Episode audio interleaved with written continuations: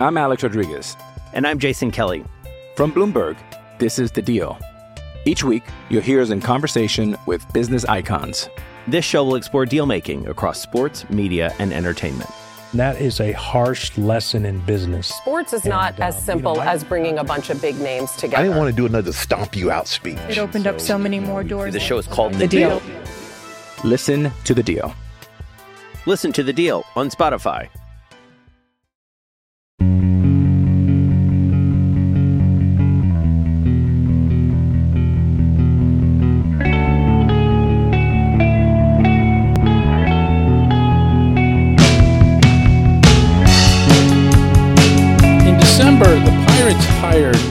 Gentleman named David Burke to be their new head of ticket sales.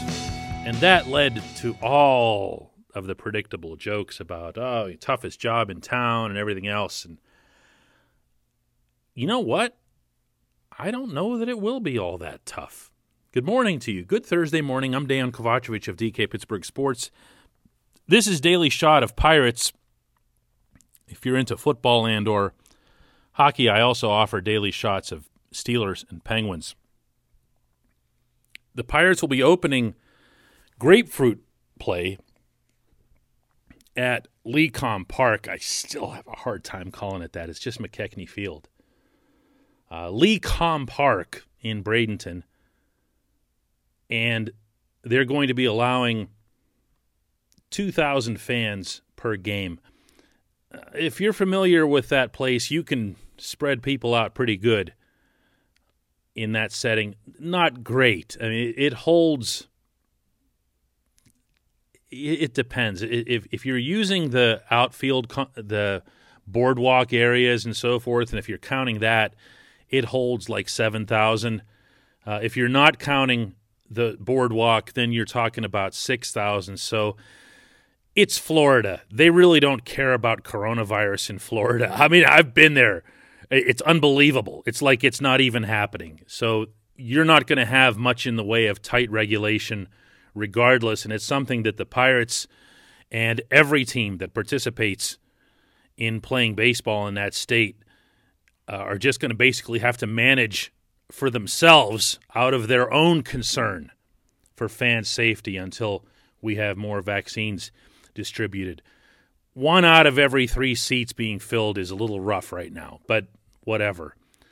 By the time baseball gets to Pittsburgh, which is what matters, PNC Park, of course, will be sitting here with 38,000 seats, and it remains to be seen how many of those can be filled, meaning as allowed by the Commonwealth of Pennsylvania and, of course, Allegheny County and anybody else that gets involved. But it also remains to be seen how many will be filled. Think about that for a second. I'm not sure that this has become enough of a topic. You hear constantly, oh, everybody just can't wait until there's sports again and movies and, and shows and Kennywood and Idlewild and everything. But are they really going to go back? Or are they really going to go rushing back like instantly? I don't know about that. I just don't know about that. Here's what I do know it's going to depend on the numbers. If you see a really low threshold applied by the Commonwealth, and they say, for example, you have a 38,000 seat stadium, you're allowed to have 5,000 in there max. And I'm going with that number because that's what was given to the Steelers. And it wasn't based on Heinz Field holding 68,000. It was just that Heinz Field was above a certain figure. That was the same thing they did with the Eagles on the other side of the state. So I'm sure the same thing will apply to the Pirates and Phillies, at least the same principles.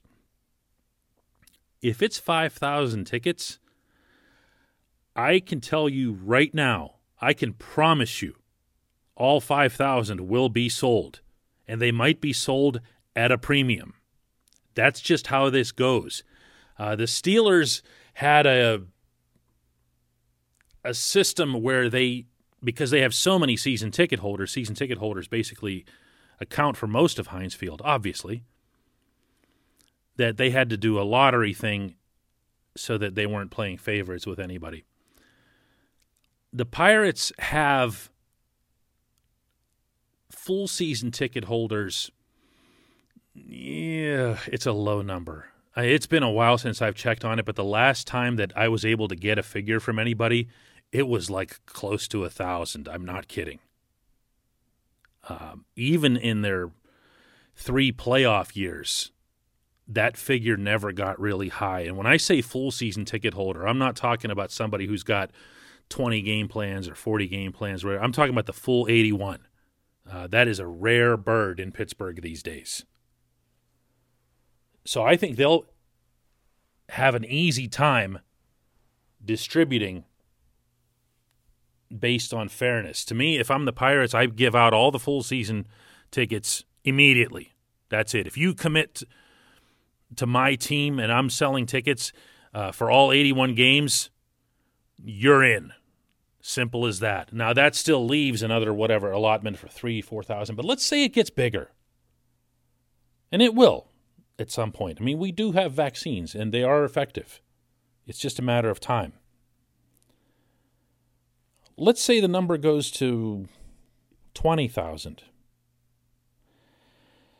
Yeah, right. See what I mean? It's kind of a fun little thing to to think about. Would you really get 20,000 people in Pittsburgh to go watch A, the Pirates, B, an event in public with that many people after you just spent the past year and change avoiding even your own family? Right? Here's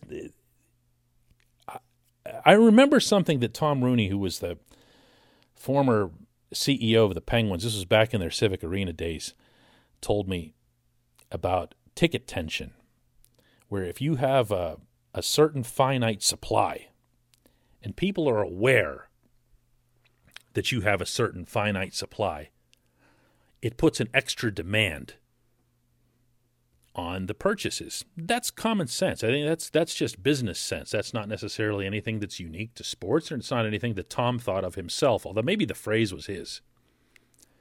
One of the things that was supposed to make PNC Park so attractive from the business standpoint when it was built was that it was the smallest ballpark in the majors 38,000, and that includes standing room. That if the Pirates ever got good and they put their season ticket base, not the full season ticket base, but adding up all of the equivalents, and they added those up and they made it to over 20,000 or 25,000, you'd have only 13,000 single game tickets available for any given game. And that would create that tension. Well, here's a different form of tension. If you know that X number of people have been using the only 5,000 tickets available to a certain stage, and then they expand to 20,000. Yeah. I, I just don't think the Pirates are going to have a hard time selling tickets in 2021. Now, you can say what you want about Nutting this, Nutting that, team's going to stink, uh, AAA team, farm team for the Yankees, blah, blah, blah, all that other stuff here. Fact of the matter is, after a year and a half of pandemic, there are a lot worse things you can do with your life than go spending a day in the world's greatest ballpark watching the great game of baseball. Believe me, I'm not trying to sell tickets here. I couldn't care less how they do. I'm just saying I think that's how people are going to respond. I think people are going to be like, "Well, really? We can we can go watch baseball now too? Heck, I'm going to do that. I don't care if the team stinks." How many tickets are available? And then somebody says, and you go, Whoa, we better jump on that now. And then they start buying them in advance. I think the Pirates are actually going to have a good year for selling tickets. I know that sounds crazy. But you watch. We'll, we'll come back to this one. Mark my words on this one. When we come back, just one question.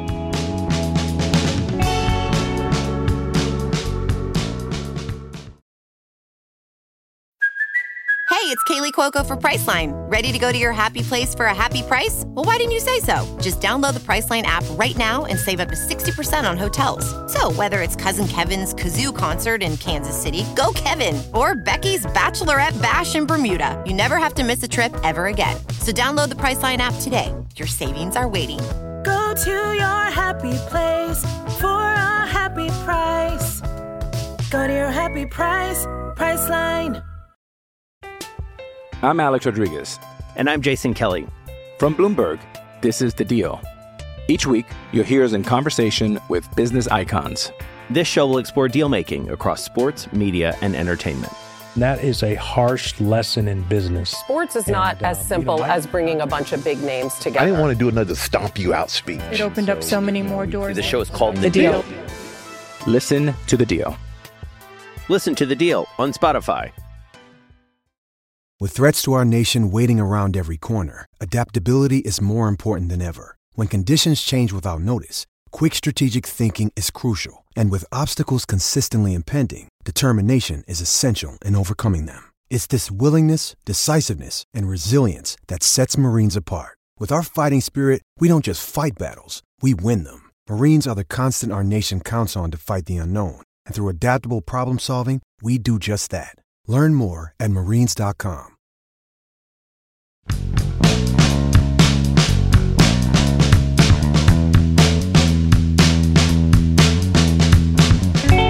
Welcome back. Time for just one question. If you'd like to leave one of these, you can do so by visiting DK Pittsburgh Sports, find the article that encases this podcast, and leave it right there in the comments section. This segment of Daily Shot is brought to you by our good friends at Mike's Beer Bar. They're located on Federal Street, directly across from PNC Park. Mike has more than 500 beers on tap, including from more than 50 local breweries. Open for business. Stop in and say hello. Tell Mike we sent you. Mike's Beer Bar.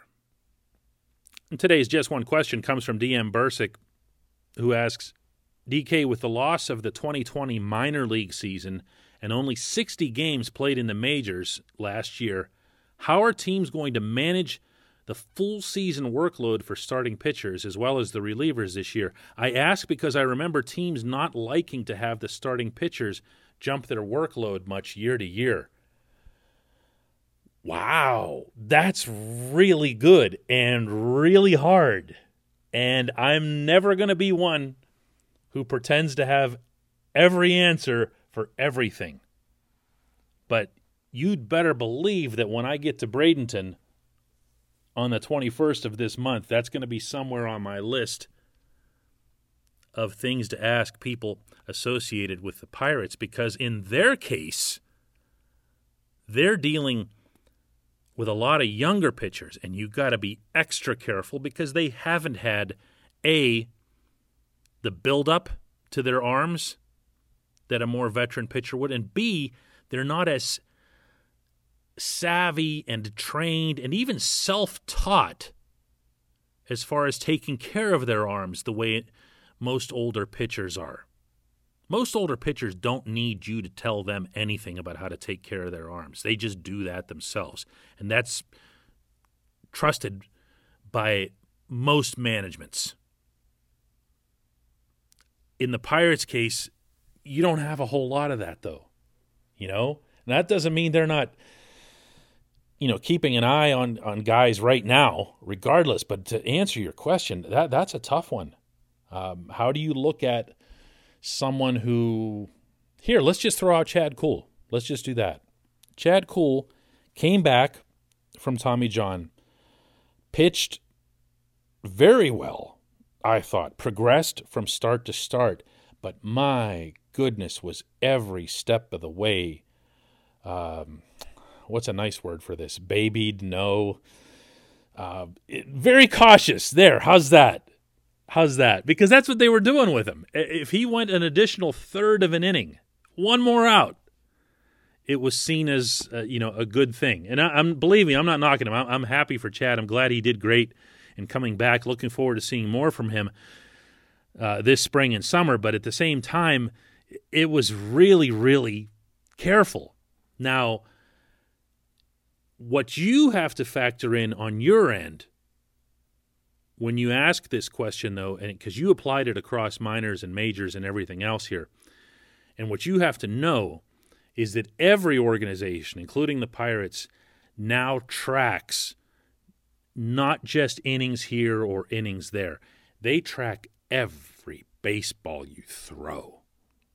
I'm talking warm ups, uh, getting up in the bullpen, uh, hot and cold periods, uh, side sessions, everything. They know every pitch that everybody throws, and they even go further with that as to how many were thrown in anger, how many were thrown, meaning uh, in tight or tough situations, bases loaded where there's extra stress. Uh, they study and analyze and numeralize all of this stuff. So they're armed with tons of data, and I'll bet they've got great answers for you that I don't. But that's going to be one of my favorite things about this feature is I'm going to be thrown a question that I don't have an answer to and I'm going to go and try to get it for you and you have my word that when I do I'll bring it back to this show. Thanks so much for asking that anyway even though you gave me work and thanks to everybody for listening. We'll do this again tomorrow.